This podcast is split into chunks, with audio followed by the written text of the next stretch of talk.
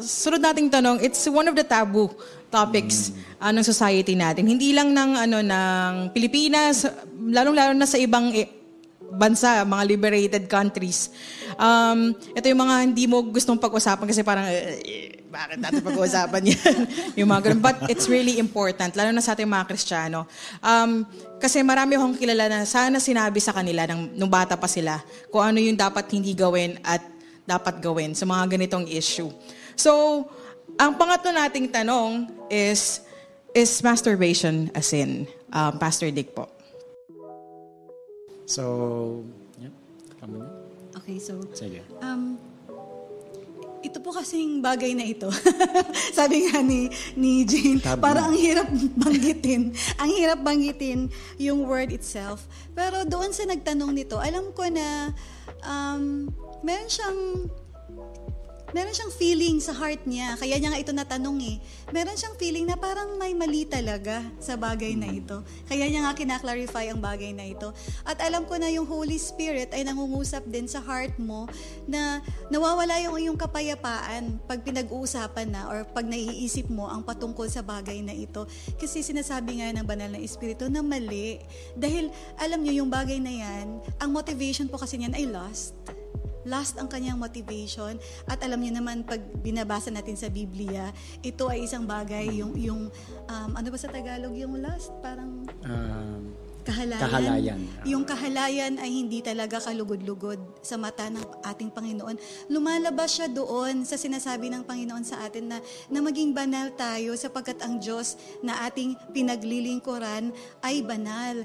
At ang motivation niya nito ay lust kadalasan na parang lalong nabibuild up yung, yung ganitong lustful desire, ito ay nagbubunga dahil merong napanood na lustful na panoorin or meron siyang napakinggan na kwento na, na mga malalaswa at dahil sa mga bagay na yun, yun ang nag-develop ng lustful imagination, yung hindi magandang bagay, maruruming bagay na nasa ating isipan. Yun yung isang bagay.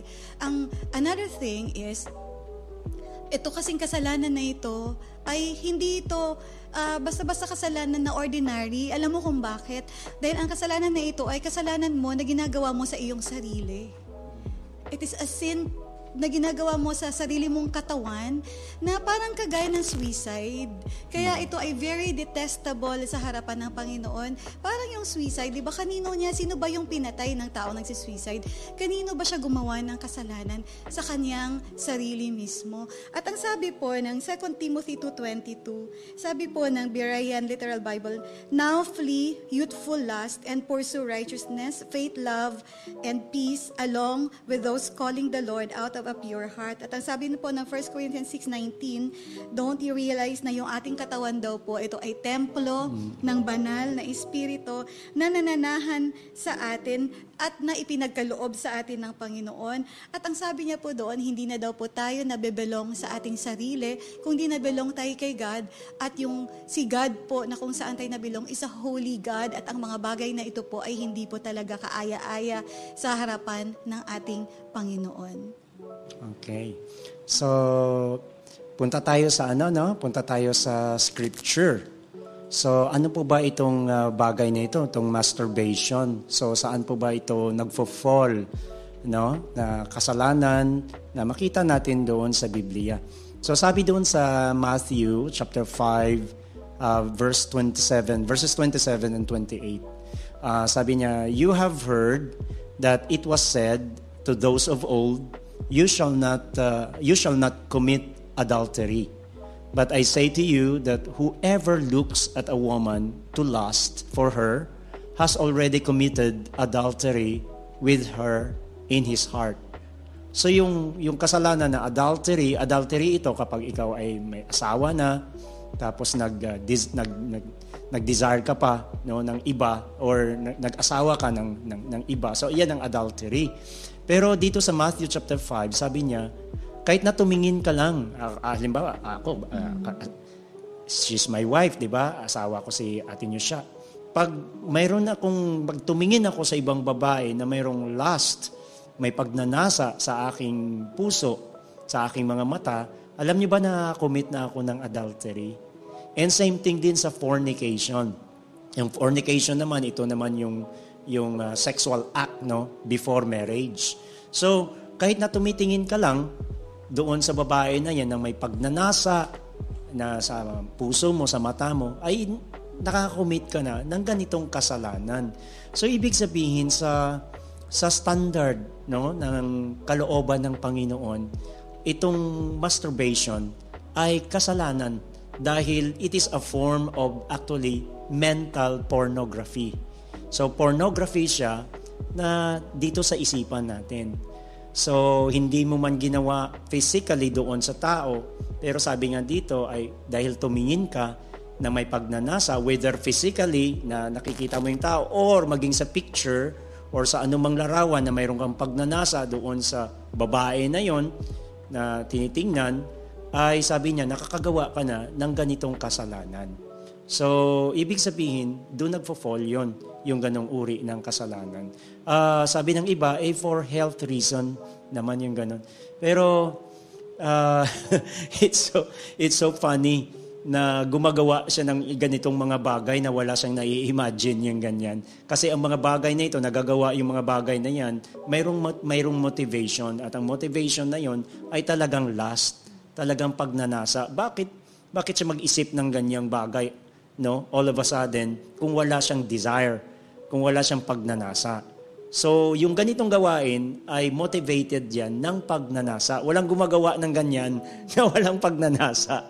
So, yun yung motivation niya. So, yung pagnanasa na ito ay uh, doon nagfo-fall doon sa ganong kasalanan. No? Mental pornography, yung ganito. At sabi dito nga, sabi niya sa Ephesians 5.5, naman na-mention ko kanina about fornication, sabi niya, For this you know, that no fornication, unclean person, nor covetous man, who is an idolater, has any inheritance in the kingdom of Christ and God. So kung nag-fall tayo sa ganung kasalanan, adultery, uh, fornication, eh wala tayo, hindi tayo makabahagi doon sa kaharian ng Panginoon. Kaya yung kaya pag pag uh, merong merong kang ganyang klasing uh, weakness, kailangan ihingi mo talaga ng tawad yan sa Panginoon. At sabi ko nga kanina, napaka napakaganda uh, ng ng ng pag-ibig ng ating Panginoon kasi kahit gaano katinding yung kahinaan, eh yun nga mga mamamatay mamamatay tao na ngayon, hardened criminal yung mga yon. Pero nakita mo na nagbago yung kanilang buhay. Kaya pala ng Lord na baguhin ang kanilang buhay talaga. Kahit na yung mga drug addicts na sobra talaga yung kayang i-break ng Lord yung ganong bandage ano. So, uh, pag lumapit ka sa Panginoon, talagang kaya kang palayain ng Panginoon. Pero pag hindi, pag inalaw mo ang sarili mo na mag enjoy ka at ituloy-tuloy mo yung mga ganitong klaseng gawain, magfo-fall ka doon sa kategorya ng mga kasalanan na yan. Na which is, ang mga kasalanan na yan ay nagme-merit talaga ng dagat-dagatang apoy. At saka nag, ano pa yan, nagpa-progress. Nagpa-progress yan. Actually, ang, ang reason na bakit rampant ang rape mga rape cases. Dahil sa mga dahil sa pornography. Dahil sa uh, pornography at uh, of course naghalo-halo na ng drugs. Ay magkahalo ito eh itong mga ganitong mga gawain no? Uh, drugs. At dahil of course na wala na lumuwag na yung tornilyo eh ang tindi nung di, pagnanasa ng ganon. So ang tendency talaga mostly talaga sa mga ganito ay nangre-rape talaga nahulog talaga sa ganong mga gawain. So uh, seryoso pong kasalanan ito, nagme-merit talaga ng ng uh, kapahamakan ito sa dagat-dagatang apoy. Yun. So, uh, kaya kailangan talagang uh, seryoso na ipabago natin, ipaayos natin sa Panginoon yung ganitong klaseng uh, mga pagnanasa, yung ganitong klaseng mga uh, hold o di kaya uh, ano sa ating buhay, yung mga desire sa ating buhay. So, yun, na-mention kanina ni, ni Mrs. ano, na pag na nag, ginagawa natin ng bagay na ito ay nag, nagkakasala tayo doon sa ating uh, sa ating katawan. At alam naman natin na ang ating katawan ay templo ng banal na espiritu. At kapag alam mo yung mga ganong klaseng mga gawain, sabi nga dito sa 1 Corinthians chapter 6, no? Uh, verse 15, And then, medyo mahaba hanggang 20, pero ano natin ha. Do you not know that your bodies are members of Christ? shall I then take the members of Christ and make them members of a harlot? Uh, certainly not. Or do you not know that he who is joined to a harlot is one uh, with one body with her? For the two, he says, shall become one flesh. But he who is joined to the Lord is one uh, spirit with him. So, verse 18 flee sexual immorality. Every sin that a man does is outside the body, but he who commits sexual immorality sins against his own body. Or do you not know that your body is the temple of the Holy Spirit who is in you, whom you have from God? And you are not your own, for you were bought at a price. Therefore, glorify God in your body and in your spirit, which are God. So sabi dito, ikaw ay uh, nakipag-isa kay Kristo. So kung ikaw ay nakipag-isa kay Kristo, hindi mo pwedeng ibulid ang iyong sarili sa ganong mga klasing mga gawain. Oo. So, or else, nakikipag-isa ka doon. Ikaw ay nakikipag-isa ka na kay Kristo. Eh. Ang katawan mo ay, ay uh, templo ng banal na Espiritu at dinanahan ang uh, banal na Espiritu. So, hindi pwede, mo pwedeng i-associate ang iyong katawan sa mga maruruming mga gawain na ito. And this is a very serious na ano, very serious na kasalanan. Kasi marami yung nahuhulog sa ganong klase ng kasalanan. Kaya ingatan natin kung ano yung ating mga pinapanood. Mm. At ingatan natin kung ano yung ni-entertain natin sa ating isipan. Kasi minsan, uh, matagal mo na napanood yon pero tinatago mo doon sa iyong isipan. Importante na ipalinis natin ang ating isipan sa Panginoon para walang anong mga bagay na marurumi kagaya niyan na siyang mag-cause sa atin na gumawa ng bagay na ito na hindi po talaga pleasing sa harapan ng ating Panginoon. Ang magandang tanong dyan ay, pa, ano ba ang mga pamamaraan, mga practical na pamamaraan para maiwasan na agad yung ganito? Alam mo, pag nakita mo yung tendency na may tendency na yung uy, yung yung yung pinapa uh, yung tinitingnan mo ay mayroon ng papunta na doon. Papunta na doon. Then you have to you have to guard yourself yung mga ganun sa at hindi mo i-allow yung sarili na mag-fall sa ganun. So, ika nga ay yung uh, ang tawag natin doon uh, prevention. Ayun, yung prevention. So, napakaseryoso napakaseryoso ng ganitong kasalanan dahil dito nag dito nagsisimula yung uh, uh, in, yung tinatawag natin mga sexual immorality, uh, yung mga ganong klaseng kasalanan. Dito doon nagsisimula yan eh. Diyan talaga na, nag, nagbi-build yan hanggang sa palaki ng palaki, hanggang sa talagang nahuhook na ang uh, ang ang tao, ang kanyang ang, ang kanyang desire, yun ang kanyang emotion, ang kanyang isipan doon sa bagay na yun. At napakalakas ng hatak noon kasi nga uh, pita ng laman yun eh. Uh, nanggaling mismo sa desire ng, ng flesh. Kaya talagang kailangan uh, kailangan ng mapuspos, kailangan ng kapuspusan ng uh, banal na espiritu. No, kailangan talagang maging malakas tayo spiritually lagi para uh, matalo natin itong mga uh, desire ng laman. So but then bina, sinasabi natin na kasalanan talaga doon nag-fall yun, no? Sa ganong category, category yung uh, mental pornography na which is uh, a form of uh, yung yung adultery, fornication na nakocommit sa pamagitan ng isipan. Okay po. So, um, hindi ko alam kung tatanungin ko pa ba si Debs kung may input ka ba dito. um, so, ako siguro, um, sasabi nga ni Pastor Dick, uh, at saka ni ate siya, masturbation um, is a sin that you're committing um, sa sarili mo. You know, many people, uh, iniisip kasi nung iba na uh, masturbation is just okay kasi you're not committing an actual intercourse. Na wala ka namang sina, ina, sinasakatang tao, wala namang um, partner, parang ganyan. So, okay lang. And doon ang sinabi nila ate siya ngayon na I hope guys na, you know, if you guys are experiencing, ito hindi lang to sa mga boys, may mga girls din dahil napag-uusapan na rin ng tabu na topic. It, it applies both to girls and to boys. So, pag may mga ganito kayong struggle, um, you really have to ask for God's help. At kapag hin- kung kayo talaga is talagang nahihirapang iwasan tong bagay na to, andito ang mga leaders ng church.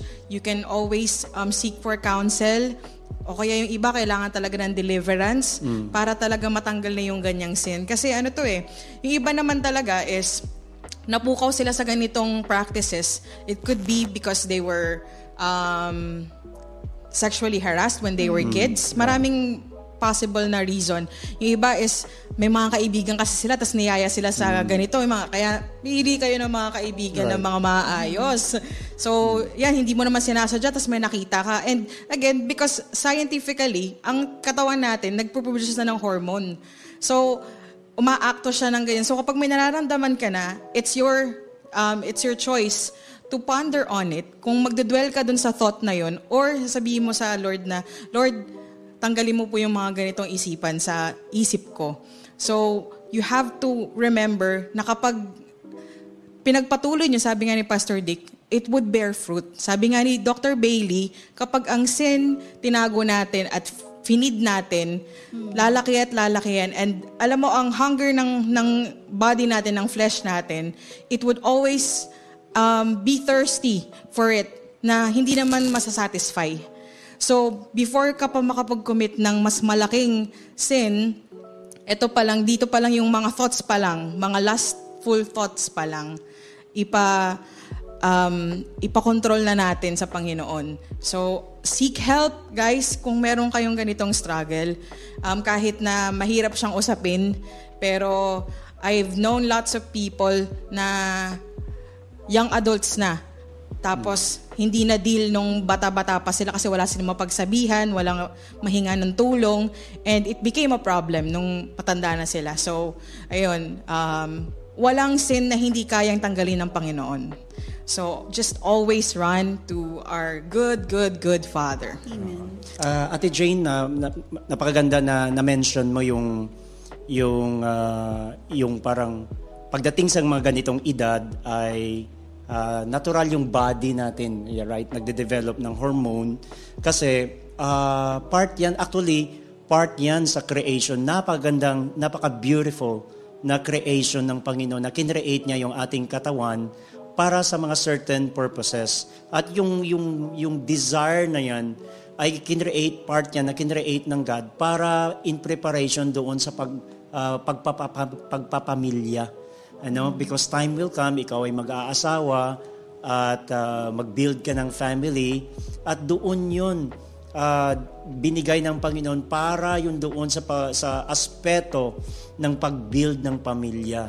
Ayun. So pero ah, yung yung ah, yung yung ah, pamamaraan na 'yan ay naka-confine siya sa perpektong kalooban ng Panginoon at sa takdang panahon na binigay ng Panginoon sa iyo. At pag dumating yung time na 'yan na talagang binigyan ka ng ng, ng partner mo, makita mo na part 'yan sa pag-express ng pag-ibig, sa pag-express ng pagmamahal. Kasi ang usapin ng mag-asawa, no, yung, mga, yung ginagawa ng mag-asawa, iyan ay napakabanal. At kasama yan sa napakagandang, napakagandang plano ng Panginoon sa pagbuo ng pamilya at mas lalong nag, nagpapa-intimate sa samahan ng mag-asawa.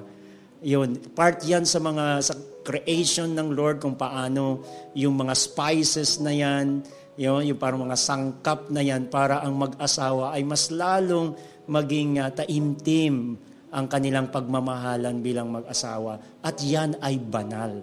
Napakagan, napa, ah, napakabanal at napakaganda ng plano ng Panginoon. Kaya lang, ah, pag itong, itong desire na ito ay na ano siya na nasira nasira yung yung yung tamang paraan na which is banal at sa takdang panahon at tamang paraan ay kapag na-violate yon ay nadadala yon hanggang sa pag-aasawa.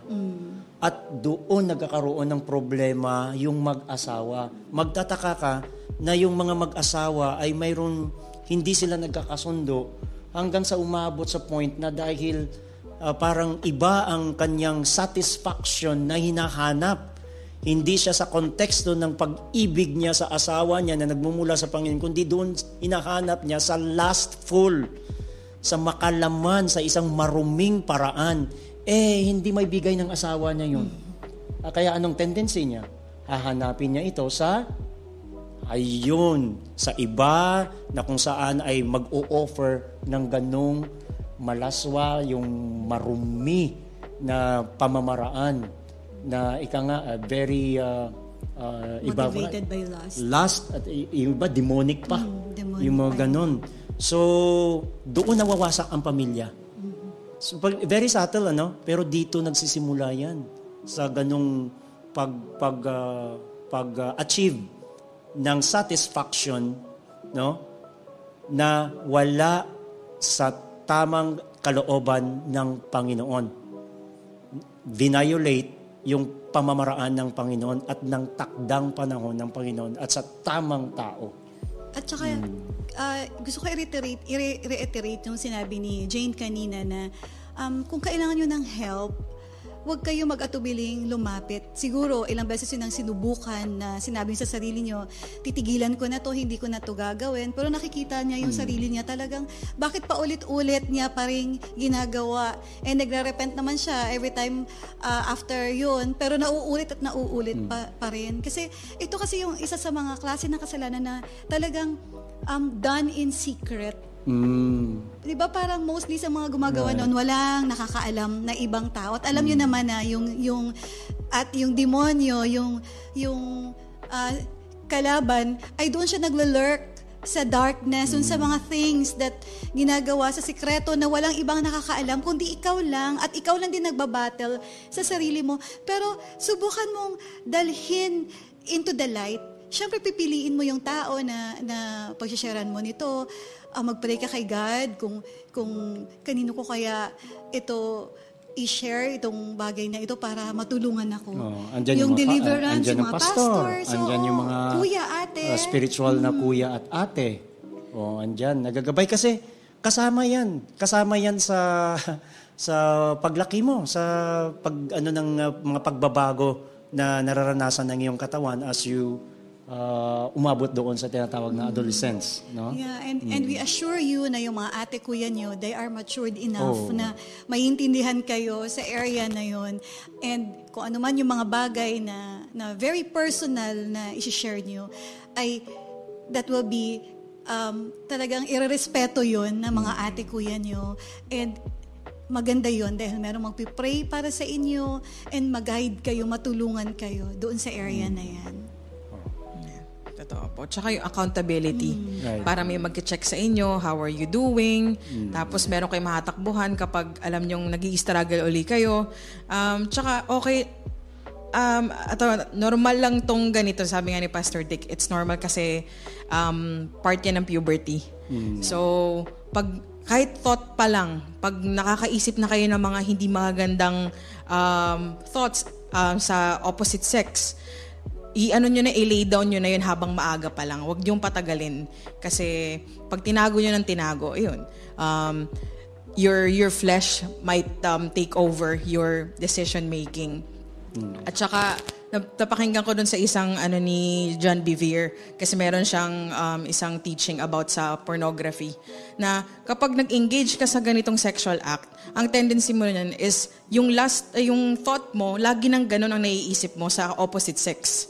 So, kapag sa simbahan ka, ma- ma- magiging mahirap to follow the Lord kasi you are um, you are parang nakakulong ka sa ganong thoughts. Parang hindi ka na makatingin sa ibang tao ng maayos kasi iniisip mo lagi yung mga ganong bagay. So again, that's why kailangan natin siyang i-lay down sa Panginoon kung gusto nating lumago sa Panginoon. Yan. So, siguro to add lang dito, no? So, since we are talking about yung mga taboo topics, yung mga taboo questions, and may may mga times talaga siguro na yung mga youth natin, genuinely, hindi talaga sila sure or hindi talaga nila alam kung tama ba to or mali. And mahirap sa kanilang i-open dahil nga taboo question siya. So, yung na-mention lang din kanina na the Holy Spirit is our umpire. So, kapag ginawa mo yung bagay na yan and nawawala yung peace ni God sa'yo, so, ano na yan, uh, like message na yan for you na mali yan, na that is wrong. So, with this particular topic, it's important to ask God for forgiveness if you are and uh, going through this and always remember yung nasabi nga natin kanina na once you asked for forgiveness, there is no condemnation with God. So, patawarin na natin yung sarili natin for those that uh, nakakommit nito. And umi- kung humingi ka naman ng forgiveness sa Lord, genuinely and wholeheartedly, believe that God has already forgiven you.